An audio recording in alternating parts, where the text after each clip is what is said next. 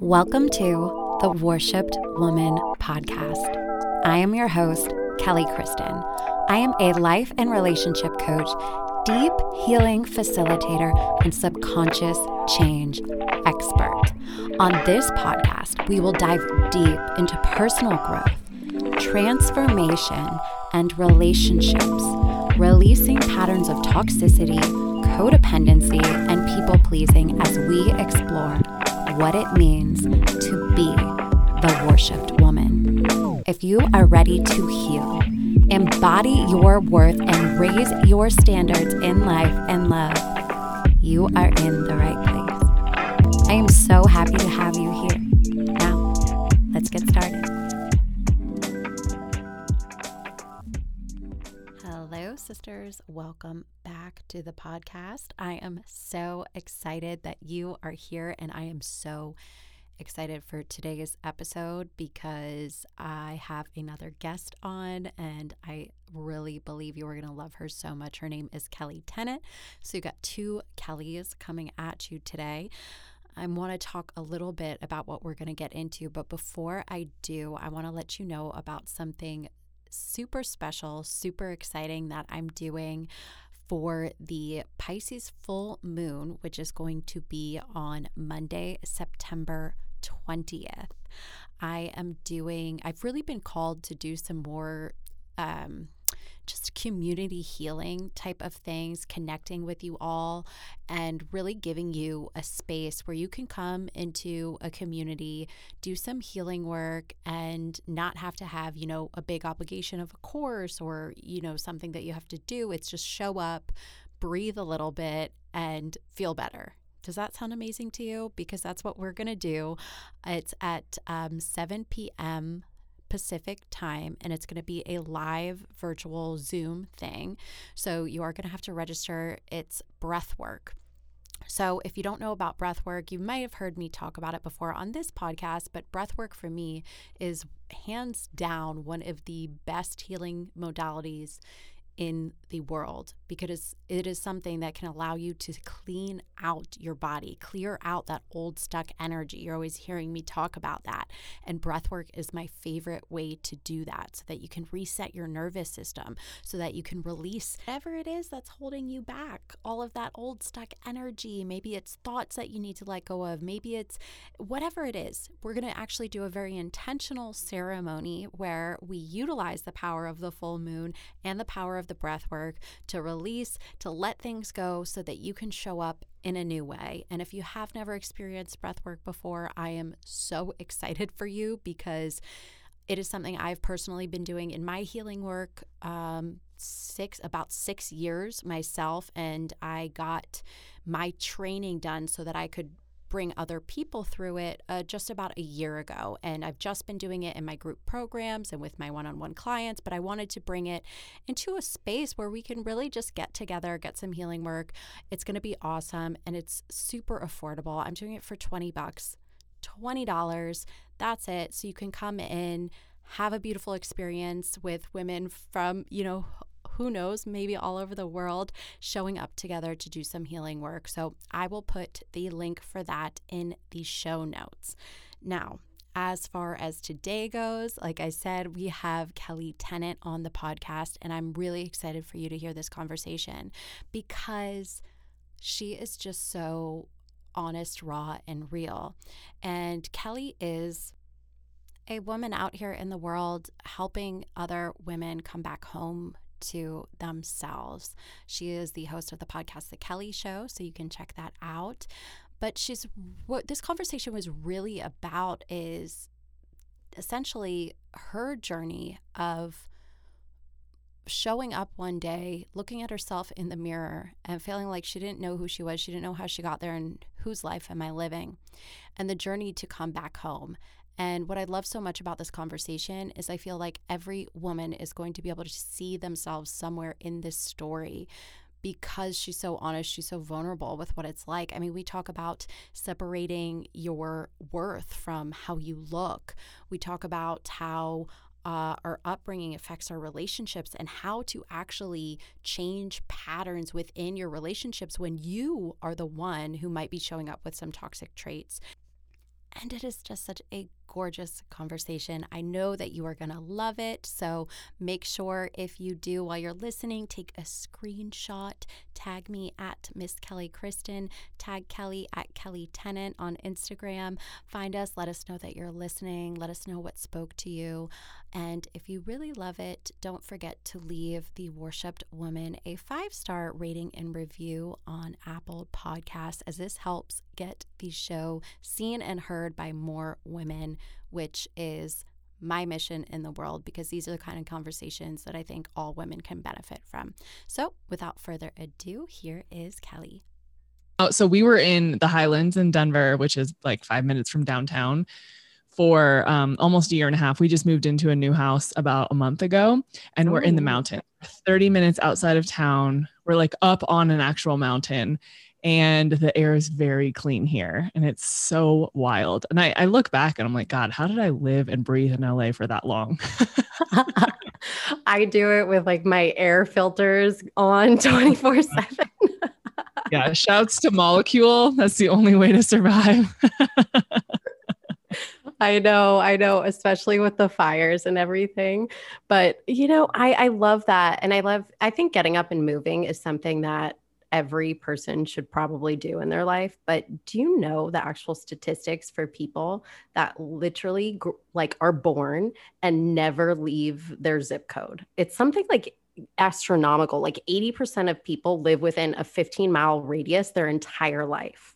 Like it when I first what? heard this number, yes. And and that's like a real thing. Maybe I should actually look it up before I'm like, this is the absolute fact.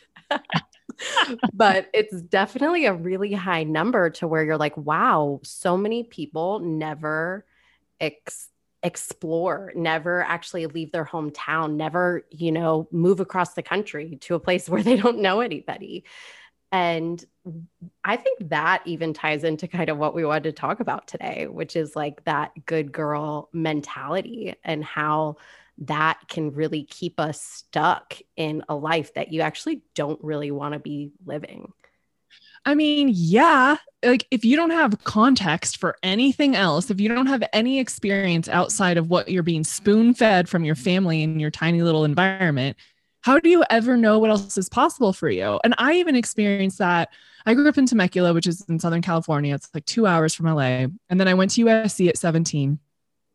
And it was such a rude awakening. And I had no idea how sheltered I had been. And I saw so much and was exposed to so much that I had never even heard of. And then, even after college, just living in Los Angeles and being exposed to lots of different types of people who were, you know, it was very international. There was every type of race and culture. And you just realized how much you've never seen, how much you don't know, how much we just don't talk about. And it it caused me to pause and to take a lot of steps back over the last 10 years and reevaluate what I even believe is true. Because yeah. if you're only fed certain things in a certain environment for your whole life, then all of a sudden you start to realize wait, people live totally differently. People make way different choices, have way different values it's like, well, do I have to live by these sets of choices and values that I was forced to make and were handed to me as a child? Or can I also make different choices and have different beliefs and rewrite my story of what I want my life to be? It can be a mind fuck. Yeah. Absolutely. And I think that's really important because if you've never actually been outside of that dynamic where you can get the perspective to look outside of it, where you can get the perspective of, you know, different cultures and different things happening. You know, I was lucky because I grew up in South Florida, which is a pretty culturally diverse, you know, and I also came from parents that were very much like let people live, do what they want to do and and you know, I'm super grateful for that because it did give me that mentality. But I often think, you know, just doing the work that I do and I'm very into psychological you know how our minds work and everything. And when you understand that people really can only operate from their personal experience like that's it. And most of us don't realize that that's how we operate. And so we go around thinking that we're right, thinking that we know everything because to to ourselves we are right because that's our perspective, that's all that we know. How can you know something that you don't know? You can't. right? So I think Yes. it's like having that step outside of yourself. It's like the bridge to curiosity of like, oh, what else what else is available here? So I would love to know your journey through that, like through sort of coming outside of yourself, discovering oh all these different cultures and things, and then what was it that started clicking for you that was like, wait a second, I'm this certain way that I don't necessarily want to be. Like, what was that transition like? Totally. Yeah. I mean, I love everything you said. I, I agree 100%. I was a TV host for 10, 12 years. Um, and I worked in LA, did the Lakers and the Dodgers, and I did sideline and studio and had, you know, the big girl, glamorous LA job and made the money and worked with all the famous people. And by my, the standards that I grew up with of achievement and financial stability and climbing this ladder, I had made it. And I really felt that. And I had worked my ass off to get to that point. And I just remember one day, I mean, I'm 33 now, so this is probably Oh, five or six too. years. Two Oh. Kellys, both 33. Hey, okay. Yeah. Wait, what's your middle name? Kristen. Oh, Mich- oh, it is Kristen. Okay, Yeah. mine's Michelle. I was gonna say that's an interesting last name, but yeah, that makes more sense. Um, I like when people have two first names or two last names. It's cool. it's fun. Right? Um, yeah. Anyways, neither here nor there. But I remember it was probably five or six years ago, and I looked in the mirror and I literally did not recognize myself. And it was terrifying because I looked at myself and I was like, I don't know who that girl is. And I don't know how I got here. It was like my whole life had become a blur or I had blacked out. And someone just dropped me on earth into this bathroom and was like, here you go. And I'm like, how did I get here? And I hated myself. I didn't like my life. I had chronic illness during this whole time. I was sick for 15 years. So my body was shut down. So I had a horrible relationship with my body, super disconnected, people pleaser, living to do things for everyone else and never disappoint. And I got to that point and I was like, this is terrifying. I can't live like this. And that's when I started asking questions How did I get here? Why do I act this way? Why do I respond like this? Why am I so obsessed with making my mom proud? Why are we so codependent? Hmm. Why can't I make any decisions for myself? Why can't I speak up for myself? You know, I worked in a world of men and sexual assault was running rampant and people were treating me like trash and I had no self-worth or value other than I'm the hot girl. So I that might that must be all I have to offer. And I just started seeing all these things that I had never looked at before because I think I was just living like a robot. And I'm like, this is trash and I can't live like this anymore. Yeah. I mean, that's that's powerful. That's powerful to and one to have the wherewithal at, you know, a relatively young age that that's where you're at because I think a lot of people live their whole life in that sort of just unconscious zombie like this is what you do and this is who you have to be and this is just life. You know, and I think even like we're really the first generation to actually kind of come into this in such a strong way. Of course, there were some people like, you know, in our parents' generation, but I think for the most part, you know, what I hear from most people, and certainly was my experience, was like, you know, my parents think I'm a little crazy, like doing what I do and like, you know, g- going to school and then being like, oh, yeah, I'm not going to use my degrees at all. I'm going to just go do my own thing. You know, people didn't really do that. It was like, you know, well, this is how life is. And my, and my dad would always used to even say this, and it, oh, gosh, it used to drive me crazy. Well, you know, life sucks and then you die. Like, that's just what it is. And I'm like, right? Yeah. Right. Yeah, that's that's but that's a lot of people's mentalities like oh life is just this way. Life is just this way and and that's how it is and and you got to just, you know, work and and do this and and just keep going and keep going and and that's what it is. So, you have that moment in the mirror and you're like, yeah, no, this ain't it. What so then from that point where you're like I'm quitting my job, I'm doing something else, like what what actually evolved from that, you know, woman in the mirror moment? Yeah. So I had that moment. And I think shortly thereafter or right before, it's kind of a blur now. One of my colleagues, um, he was like a former Dodger legend and um, he was kind of my uncle in the business. And one day we were at the stadium and he looked at me and he said, Why are you wearing that dress? I was like, Because I love it. It's my favorite. And I'm in my Sunday best, Orel. And he was like, Why are you wearing that dress? And I sat with that question for about a week because that's where he ended the conversation. And he wasn't being mean. He was just, Why are you wearing that?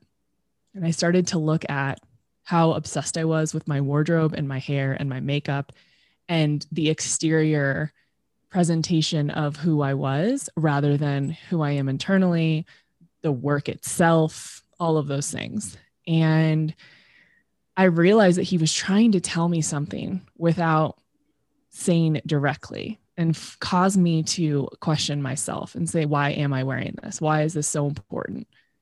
And a month after, I chopped off about a foot of hair, like chopped my hair off into a bob.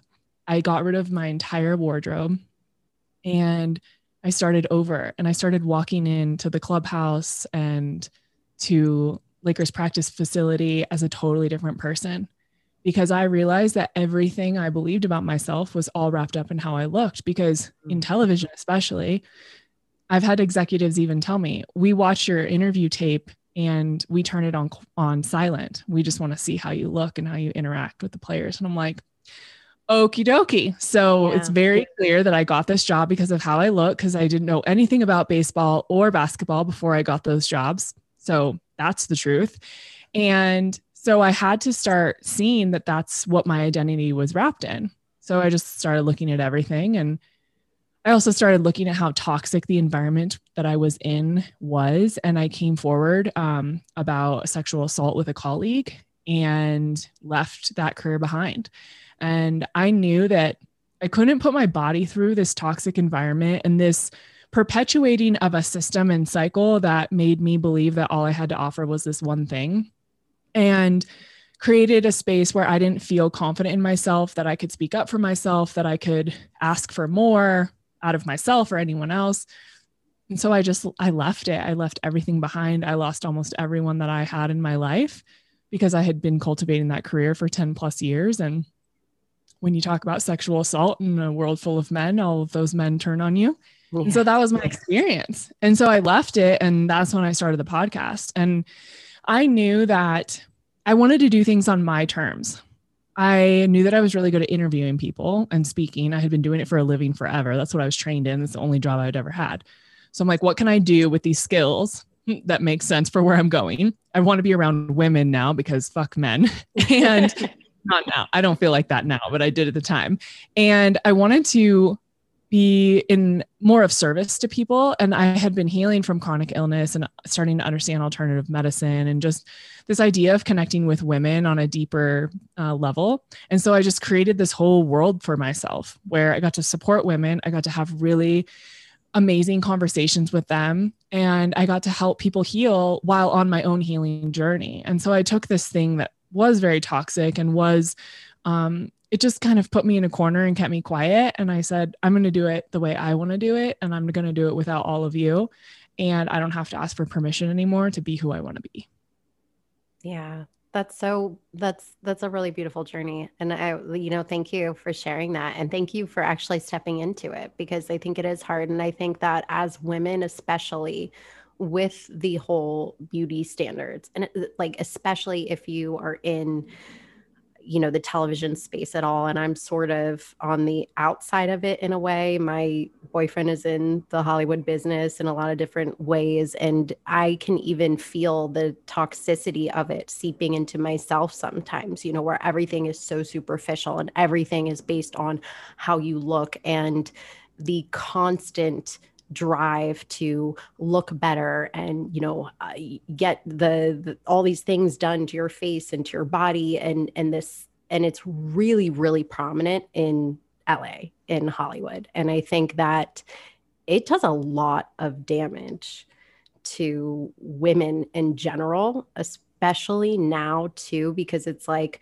everybody gets it because of the Instagram effect you know, mm-hmm. because we're constantly bombarded as women with like who we have to be. We're constantly bombarded with this idea that like we're not allowed to get older or you know like why is it that we have to be so obsessed with not having a wrinkle on our face like yeah, really, but then why Clooney is, is, over here and he's so much hotter as an old man and I'm right. like fuck you It's ridiculous. And I'm not going to say It that is. I don't and that I don't fall into that cuz I do. You know, I have a whole cabinet full of like my creams. I'm like, "Oh, my face is so dry. I got to have this. I got to have that." So it's not like I'm I'm re- been able to remove myself from it, right? I mean, to a certain extent, like yes, I'm not obsessed with how I look, but eh, so you coming from that world and being somebody who was once obsessed with how you look and that was everything, what do you feel like had like how did you really back away from that? Because it's so deeply ingrained. So so what was like the start of that for you? Like like chipping away your worth from how you look? Yeah, and it for me it goes back even farther because I was one of the top volleyball players in the country uh, from the time I was 10 until 19 when I had to stop playing because I got sick. I was on the cover of Volleyball Magazine in a bikini. I was a top five recruit. I had offers to every school in the country, full ride to USC, captain of the team. And for me, my body was the vessel for my performance that made me get attention. yeah So it, it wasn't necessarily how I looked in volleyball, though, you know, my butt looked cute in spandex, I guess. It was that I could jump really high and I was really strong and I had all these abilities.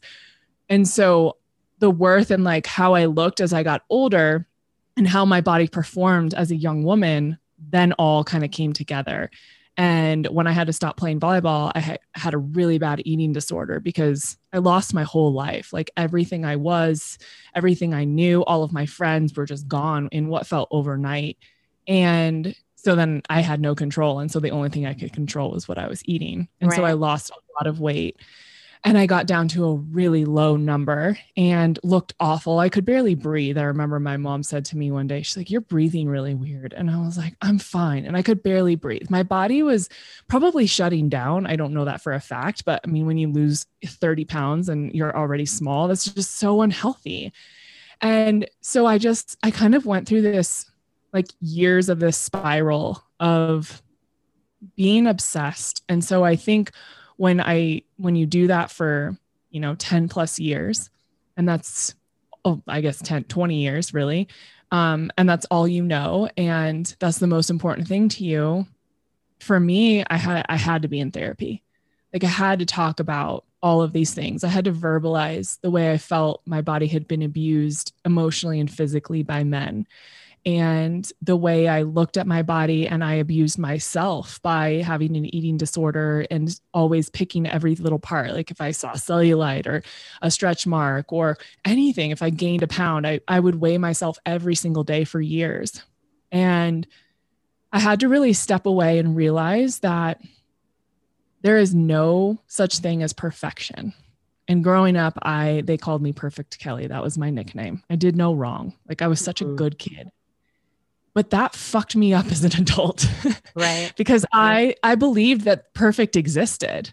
I'm like, well, I'm going to keep going for that. And I had to start understanding and I learned this through therapy and, you know, definitely stepping into spirituality and having like a bigger picture of what's going on that there is no such thing as perfect and that I'm trying to achieve something that doesn't exist and that my worth and my value does not exist in how my skin looks or you know if my hair looks a certain way or the clothes that i'm wearing. It's really about who i am on a really deep level and that's taken me years and years to get there. And i'm like you.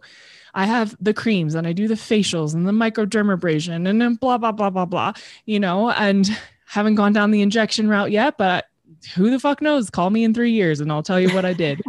But like i i realized that there's just so much more to who we are. And i think for me too having a spiritual connection and believing in god and the universe and that there's just something bigger than me happening it brought me perspective that we're all just so small. And like these things that we worry about are so insignificant. And before i like all I cared about was myself and I just lived in my world and I was very selfish and that's all I could think about. And now I I'm able to see that there are other things at play and so I kind of just remove myself from that constant monkey mind of needing to be and look a certain way and it allowed my true self to come through um, but it's taken a long time Yeah, I definitely think it's a process, especially it being so ingrained, right? Especially for you, if if you know the you were perfect Kelly. Well, God, that is so much of a weight to carry, right? That's so much of a weight to carry. And so, do you feel like that led you into you really like created that identity of just having to be whoever everybody else thought was perfect Kelly, but it really wasn't even you? Totally. I think that's spot on. It was this mask or this facade that I created at a very young age. I mean, my mom would always joke about she would make me a sandwich and then she would hand it to me. And if the sandwich fell apart, you know, if it was like stacked and then the top fell off, I would have a meltdown, like a full on crying tantrum at the table because something fell apart and I felt like I did something wrong and things were not allowed to fall apart. Like everything had to be together and look really good. And so I think that that's who I was and who I became and that's the you were talking about this earlier which i loved. It was like the lens through which you view the world right? It's our experience and our context. You and i have different life experience so we're going to see the world differently. Mm-hmm. the lens that i saw the world through was that if something wasn't perfect it was my fault. I made that happen and i failed. Everywhere i went it could be shit that had nothing to do with me like a sandwich falling apart. But I took that blame and I took that upon myself and I beat myself up so hard. My mom would never punish me because she said there is nothing I can do to you that is worse than what you do to yourself. So I was never punished growing up wow. because I beat myself up so hard. And I took that into adulthood and I have been in therapy for so many years and I've done plant medicine journeys and worked with, you know, different healers and really sat with like what is that? why is your worth and your ability to be loved so wrapped up into this idea of perfection because it doesn't exist. And i've had to unravel that for years and years and years. And so out of all of the unraveling did you have like a specific breakthrough moment on it? Or do you feel like you're still chipping away at it? Yeah i think a, lot of it was my parents unconscious unconscious way of operating. So my parents always liked things to be put away a certain way. They wouldn't go to bed unless the entire house was clean, like dishes put away, dishwasher going. Um, they they lost everything in 2008 and they just stopped talking to everyone because they didn't want their friends and family to know that they foreclosed on their house. My dad lost his job and they had no money left. And I think that that, like watching that as I grew up, it showed me that things have to look perfect and you have to put on a show in a way. Right. So that people will accept you and people will be your friends. Because if something goes wrong, you just don't let them know. Like, then just cut them out. They don't get to see it. So I think a lot of it was because of that. I just, I saw the constant like cleaning and anxiety and making things look nice. And I was actually I was talking to um, my therapist the other day about anger. I said I'm feeling a lot of anger, and it scares me when I'm angry because it's not an emotion that I've like had a lot in my life or processed because I didn't allow myself to feel it. And both my parents have my mom passed away last year. My dad's alive, but they both had like severe anger issues. And when we were little, my mom would get really angry and it was very rare but when she did she would blow up and she would like pull doors off hinges like really aggressively angry never to like hit us or anything like that but that was she would get to a point where it would just everything would blow and so I've never had a positive relationship with anger of like, oh, it's okay to get angry and you can like cry or like do a thing and then like move on. And so it like bottles up. And so I think all of that kind of contributed to shove it down, put on a happy face, look at us. We have this custom built home and like we are the entertaining house and blah, blah, blah. When on the inside, it's like they don't like themselves. They're super fucking angry. Shit's falling apart. They have yeah. their own shit they're not looking at. And so it's just kind of like this facade and this lie. So I think that's a lot of where it comes from. Well, and it makes perfect sense too, because you know, we we have to learn what we live. We don't have yeah. a choice in that. There's no other option. It's not like, oh, well, this is everything I know about life. But you know what? Actually, I'm not going to believe that. Let's just go the other way, right? we we don't have that option, unfortunately. And so it makes perfect sense. We have our own beliefs that we pick up, and like this is the way that life is. So if my parents showed me the whole time that, okay, no, no matter what, you have to pretend like you're okay. No matter what, you have to make other people happy. And no matter what, you have to put a smile on your face. And that's how you live. Well, then how could you expect that anything would be different? Right. Yeah. And then, and I don't know if you've been through this, but I know for me, like, there's been, you know, because everybody has their childhood stuff that they have to unlearn. Every single human, like if you are on a growth journey, you don't get to skip that part, right? Everyone's got to do it. And so for me, there was also like a lot of grief within that. Like, you know, a, a lot of grieving of like everything, almost like because and maybe you've had this experience because of you know the whole perfection thing really having to let go of that idea right that it was perfect or that it was even all that good and having to work through like that part because I think that that's something that not really a lot of people talk about like the actual really like the grieving part of letting go of that identity. And what has that been like for you? Have you experienced that? Oh my god, so much in the last year especially. I so it started for me the first time I had the experience of what you're talking about, which I love that you bring this up because I don't feel like enough people talk about this or acknowledge it. Um, I don't know. Have you ever done past life regressions? Uh, yeah, I'm a hypnotherapist.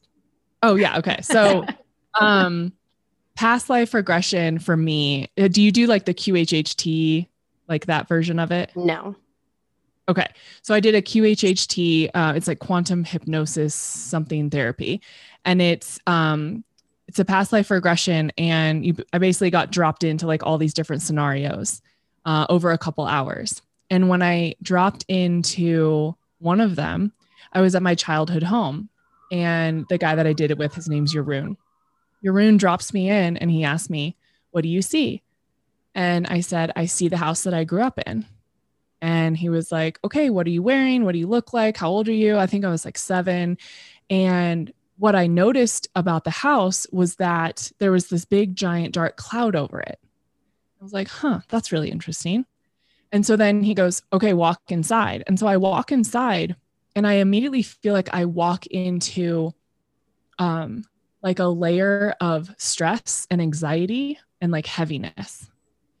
So my whole body, right, like now starts taking it on. And I start describing this to him. And he's like, Well, what do you see? And I said, I see myself sitting at the kitchen table with my parents and my brother, and no one is talking and it no one's saying anything negative but the feeling is such stress and tension and anxiety. I said i like i feel like i can't be here. I feel like i can't breathe. It's like too much. And i left that lots of other things happened. But for me that was the first time i ever saw my childhood as anything other than amazing. Mm. and i was like what the hell is not how I thought it was. And so I didn't really do anything with it at the time, but I spent, you know, the next few years just kind of sitting with that. I'm like, what does that mean? What does that mean? And when my mom died last year, everything came together. I realized after she died that she was a narcissist, like mm. straight mm. up, what is it, type B person- personality disorder, mm-hmm. narcissist. She was. And I never knew that and my i'm on the phone with my therapist after she dies and i'm telling her all these things and how all this stuff is coming up for me. And she was like well you know because your mom was a narcissist and blah blah, blah. and i was like hold up a second. Please go back. I said no one has ever said that before. And she was like you didn't know that? And i said no. I'm like please tell me everything right now. And so she just starts walking me through and she's like giving me like very clear examples. Okay you said this and this happened and blah blah blah. And like those are all narcissistic tendencies like that is what your mom was and that is why you guys were so codependent and why everything revolved around her. And when you started to pull away and like become an adult and have your own life, she like freaked out and didn't want to talk to you anymore. Just like all these different things. But what I also realized is that my whole life in my head is told to me by my mom. It's not my own experience that I had. I almost mm. like blacked out all of my own experiences and just listen to what she told me my experience was. My experience, according to her as a child, was great.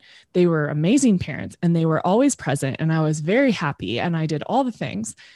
And I start to think about all these things and I'm like, that doesn't make sense though. And I start asking myself questions about, you know, girls not inviting me to parties or why didn't I have friends? And my mom was pinning me against all these little girls and making me compete with them and also making them sound bad so that I would only want to spend my time with her and she would be my best friend and we would be together. Wow. Like I didn't know any of this until last year. And I don't hold it against her. And we have an amazing relationship now that she's passed and she's with me all the time and all the things. But it's so interesting how we don't even notice those things. We don't even recognize it. And then all of a sudden it comes into play and you're like, this makes all the sense. mm-hmm. Well, and it kind of goes back to how you can't when you're in an experience you can't know that you're having that experience because you don't have other experiences. Like you didn't have another mom to like you know size her up against right? Like that was your mom and that's how it was. And that's how we all live our lives. Like i always say it's kind of like being a fish in water. You don't know that you're in water. The water's around you all the time. That's how life is. That's the way it is.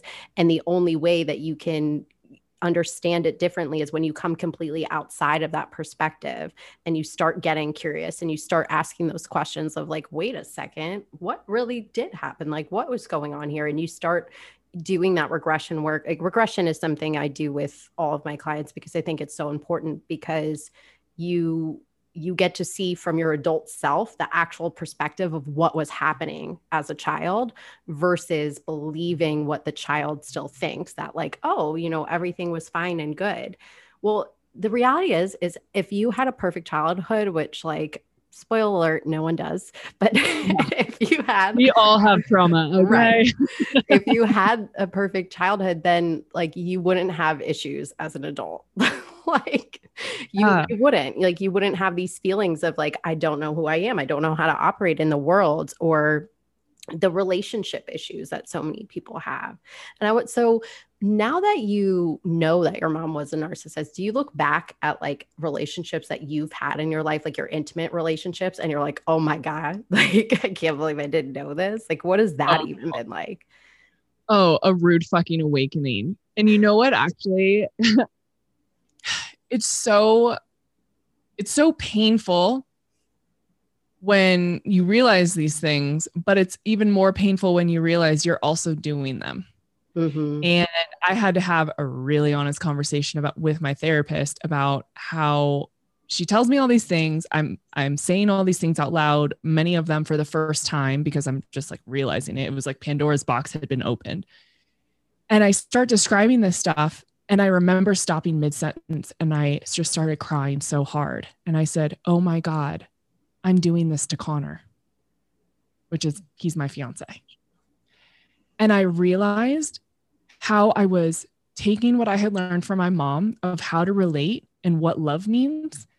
And in even the smallest ways, was using my relationship as a way to manipulate him, and make him want me and keep him from other people, you know, many different scenarios. And I was like, oh, this is not okay. And I had no conscious awareness that I was even doing this. I was just replaying the thing that I had learned how to do. Mm-hmm. And I had to take a step back and I had to say, I am not going to continue this way of being. Like the cycle ends with me. I'm not going to do this with my partner, my friends, and I'm definitely not going to fucking do this with my kids.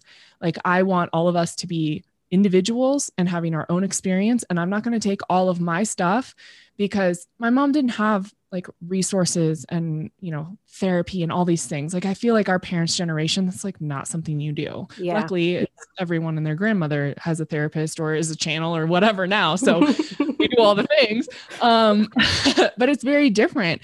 And so i she was doing her best. She was coping. She was abused as a child and she didn't know what else to do. So she wanted to be loved. So she had a kid and she was like okay we'll do this thing together and i'll feel better and i'll feel safer well, I don't want to perpetuate that. And I know that I don't have to because I do, I have the ability to have a conversation like this with you, a total stranger we've never met before. And this, this is what we're talking about. Yeah. and so that's so, like, that's so beautiful. Like what a gift. Mm-hmm. And so I know that if that's what I have access to, I'm not going to keep this going. And to your point, I mean, I think every single relationship I've been in was extremely co- codependent, extremely manipulative both ways. And it was, I don't think I knew what love was until I was in the relationship I'm in now. Like, I think Connor helped teach me how to love in a way that feels really resonant with me rather than let me control you. And that's what love is. Yeah. Yeah. And that God, that's a process, right? Coming to that. Well, one, being the person that can admit, like, oh my gosh, I'm doing this right now. Like, I'm having, you know, these narcissistic traits. Like, you know, because I think the narcissist clinically diagnosed like narcissist is a very small percentage. A lot of people have narcissistic traits, and not all narcissistic traits are terrible or bad. I think there's a level of healthy narcissism. So there's that too.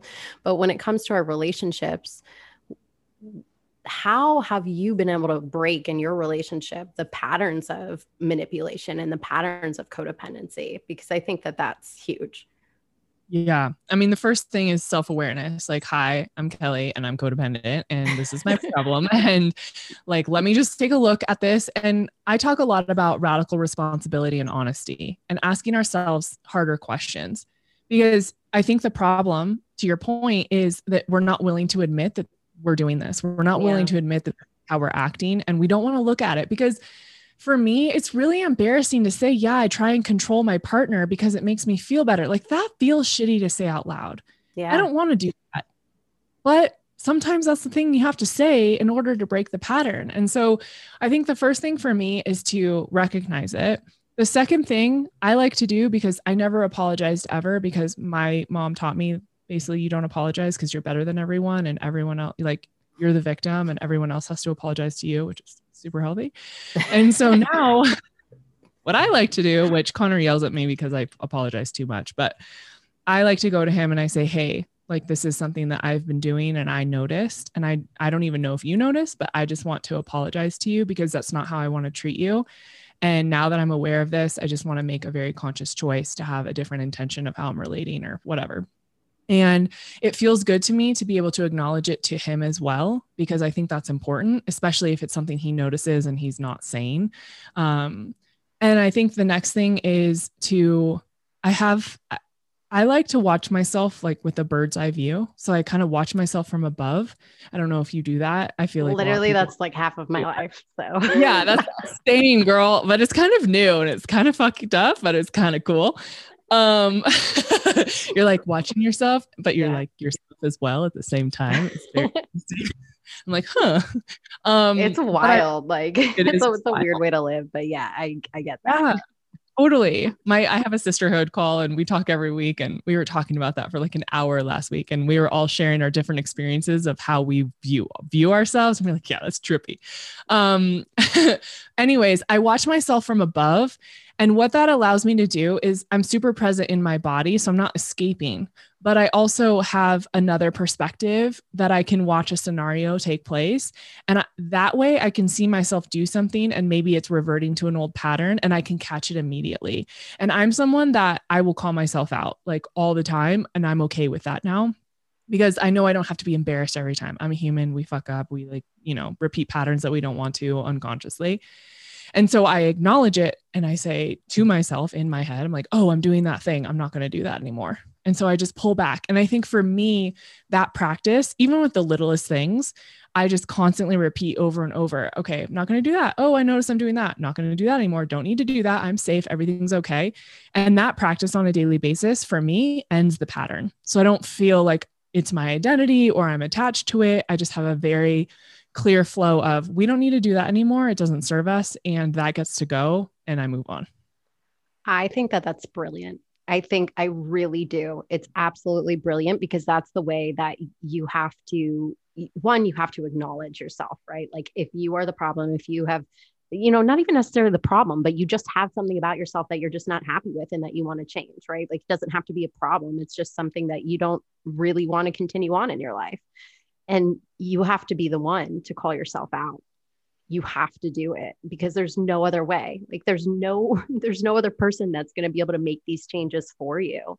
And I think like getting over you know the ego stories or the stories we tell ourselves about what it means about us to have this pattern and we just become the person that can observe the pattern and go oh yeah i'm not doing that anymore you know like I, I say that to you know the women i coach all the time like you even on your journey to becoming this new version of you right? Becoming in, in this transformation there's going to be times where you fall back and you that's the point where you get to notice like oh yeah i'm doing it again. Okay oops let me go this way now. Like I, I can stop myself here. I don't have to spiral down into it and i don't have to shame myself for it either. I can just notice it and go oh yeah i've been this way for a really long time but now i'm choosing something else and i actually have to choose it and i think too when you involve other people in that choice like you know your friends your partner your family or whoever it is being like hey like I make some changes in my life. So I'm,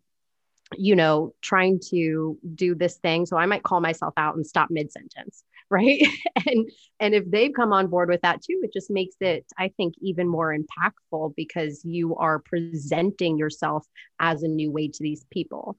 Right. And so even how you're talking about how you interact with your fiance, about things that you're trying to change. He might be like, oh, you know, it's not a big deal or whatever, because that's maybe his personality and that's fine and great.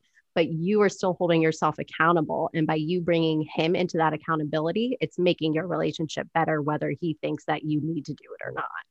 So I think that that's actually huge. I think you make an amazing point there. I think that's so beautifully said. And what I'll also add to that is it's really interesting you know, I'm kind of dramatic. Um, and I'll make a big deal out of something. And not that he's not dramatic. I just want to be clear about that. But usually when it comes to things that I'm apologizing about and I feel bad for, he's like, it's not a big deal. Him saying that actually helps me calm down a little bit because then I don't have to feel, I'm like, oh, okay, he's not mad at me. It doesn't have to be a whole thing. I don't need to spiral. I'm already kind of spiraling. And so I don't need to add that on top of it. So it is, it, it is nice to say it out loud and have him respond and say, like, everything's okay. I'm good. I'm not mad at you. Like, but I get it. For me, though, what I often find interesting is I need to explain to him why it's such a big deal to me. And I'll talk about, you know, the way I was in my last relationship and why I don't want to live like this anymore and why I don't like that part of myself. And it is really embarrassing for me. And it just makes me, you know, not want to be that way, whatever my explanation is. But it makes it, it's so helpful for me to just be able to verbalize that out loud because I don't know if you have this experience, but sometimes for me, oftentimes for me, things are so much worse in my head and my body. And we like we we blow these oh, stories oh, yeah. so out of proportion, right? And I'm like, I'm the worst person ever. I can't believe my ex-boyfriend even stayed with me. I treated him more like all these things. And then I say it out loud. I'm like, oh, it's okay like it's okay. It's not as big of a deal and it feels good to just get it out of your body and just like yeah. say it out loud or journal it or whatever that is. That to me feels really cathartic and then it just feels like i've released something that has been weighing me down for so long. Yeah and i think it's important too. For me i have a practice uh, a really important practice of like absolute self compassion, where I can look at myself in the past and maybe a memory or something comes up where I acted in a way that I'm not proud of. Or, you know, I'm like, you know what, Kelly, you were not the same person. You didn't know the things that you know today. Like, does that version of you deserve to be shamed, yelled at, like made to feel bad? Or does that version of you need just some love and like compassion of like, wow, you were in a bad place like wow you had no idea that this is what was going on. Like let me send that version of myself love because that's what she needs you know? And i think for self compassion is something that a lot of people struggle with. Like we can so easily get to a place with other people you know, like, oh, I understand where they're coming from. They had this happen or they had that happen. But when it comes to ourselves, and you might have struggled with this a lot considering your background of having to be perfect, Kelli, right? Where it's like, oh, wow, I'm just a human doing the best that I can. And mm. that's it. Yeah. And so do you feel like you you're in that place now, but did you struggle getting there? Oh, 100%. I mean, this is it's still something that is very it's an underlying thing I struggle with for sure. And what helps me is I have a conversation in my head, and I do this in, with two different things. I do this with what you're talking about of having self compassion. So if I do something and I'm beating myself up really hard, I'll be like, okay, but what would you say to someone else if they had done that? Would it be mm-hmm. this big mm-hmm. of a deal? You tell them, yeah, you should feel horrible and keep beating yourself up? It's totally worth it. it's like, no, it's the answer. yeah, exactly. It's like, uh huh, you can let that go. I also do this whenever I feel like I don't know what to do and I feel really chaotic and I'm really stressed about a decision or something that's going on. And I think about what advice would I give to like my friend's daughter? Like mm. if she came to me and was like, "Hey, this is the scenario. What should I do?" Like what advice would I give her? Because the advice that I'm going to give my best friend's daughter is always going to be so full of grace and compassion and love. And it's such an amazing reminder that if I can treat her that way, I can treat myself that way. And so, how can I bring more grace and compassion into a conversation with myself? Absolutely. I love that so much. I think that's brilliant. And and if we actually showed up in the world that way and were that way all of the time, can you imagine the ripple effect if all women were in that mentality of of self-compassion, self-love, self-acceptance? And then I take a, a step further with my work and go to self-worship where you know we we actually treat ourselves in a way like we honor and respect ourselves like we're in god a goddess in god essence and, and what does that look like? Like if i treat myself in a way where i self worship myself where i treat myself with the utmost honor and respect that is possible then what happens in life? Yes. And so with that i would love to know and i call that being the worshiped woman getting to that place where you can self worship what does being the worshiped woman mean to you? I love everything you just said. I think that the respect piece is such a huge part of that. But for me, I also want to add to that the idea of choosing ourselves. Mm. I think we become, especially as women, and as you know, we're getting to ages where we start having kids and we become martyrs and we choose everyone else and their needs and their happiness over our own.